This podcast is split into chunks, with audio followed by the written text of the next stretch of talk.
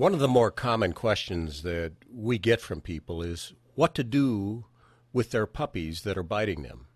Now, I addressed this in our puppy video, eight weeks to eight months, but this next video is a clip from Michael Ellis that was videoed at his school for dog trainers in California. Two or three times a year, Michael holds a class on puppy development. This video came out of that class. It's not working, dude. So I can win at that stage without pr- progressing and escalating it, right? So one of the best things uh, that you do if a dog uh, aggresses back is to be as non-responsive as possible, right?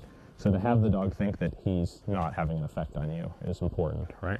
So if a dog's acting aggressively towards you, um, one of the worst things you can do is really get really worked up. Lots of yelling, screaming, flailing, that kind of stuff is bad news, right? The dog definitely knows you have an effect. The calmer I am, the better off I am. So with little puppies like that, I'll usually just grab a hold of them and let them bite me and just act like nothing's happening to me, right? I'm just gonna knock it off.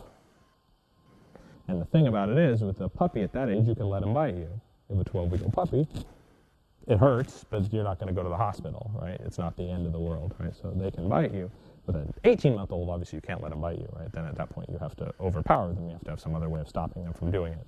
Um, but at that age, uh, you can pretty much say like, "Hey, sorry, this isn't working, and you can't do anything to me," right?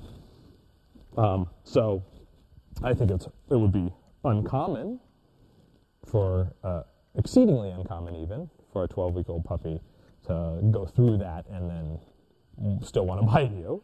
That'd be really unusual, but it's not impossible. You could easily have a puppy that would want to come. It's possible that a puppy could want to come back on you after you did that. Um, but the best thing is to be as non-responsive as possible. Don't back down.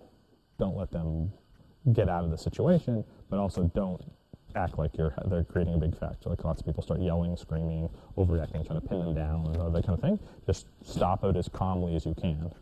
I liken it to the fact that if I came up to someone on the street and punched them as hard as I could, and they just smiled at me, I would immediately defer. Like you're obviously much tougher than I am, and it's the same kind of thing there. If the puppy's biting you and you're like, yeah, whatever, and it's not stopping you, at some point you've seen it like lots of people do it with the uh, um, uh, little dogs that have biting problems.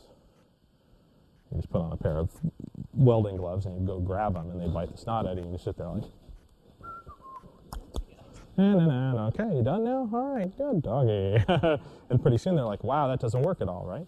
They're used to having that work for them. So that's one, if you can, if you can be non-responsive, I can't have a two-year-old German Shepherd and stand there and let the dog bite me, obviously.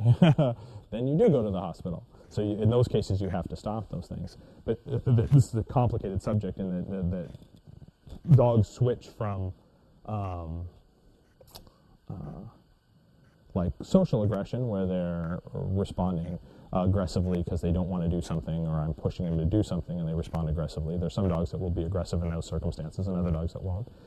And that switches from that mode to uh, a self defense mode, sometimes very quickly, and we don't necessarily see them switching, right?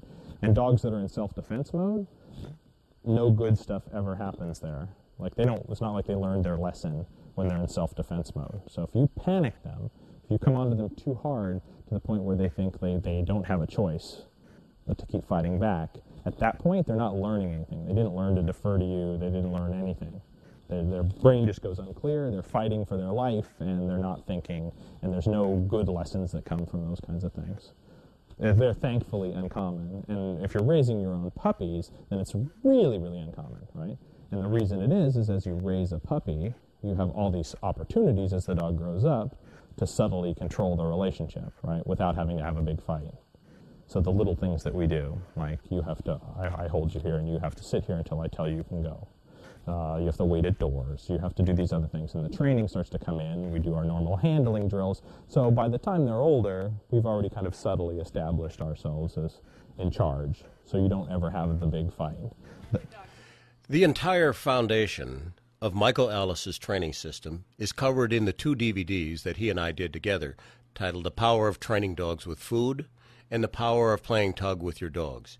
You can go to our website and watch short video clips on these DVDs and read about our them. Our Leerburg website has close to 300 free streaming videos. If you're new to our newsletter, you may want to visit the library of these videos. We also have a large selection of dog training DVDs.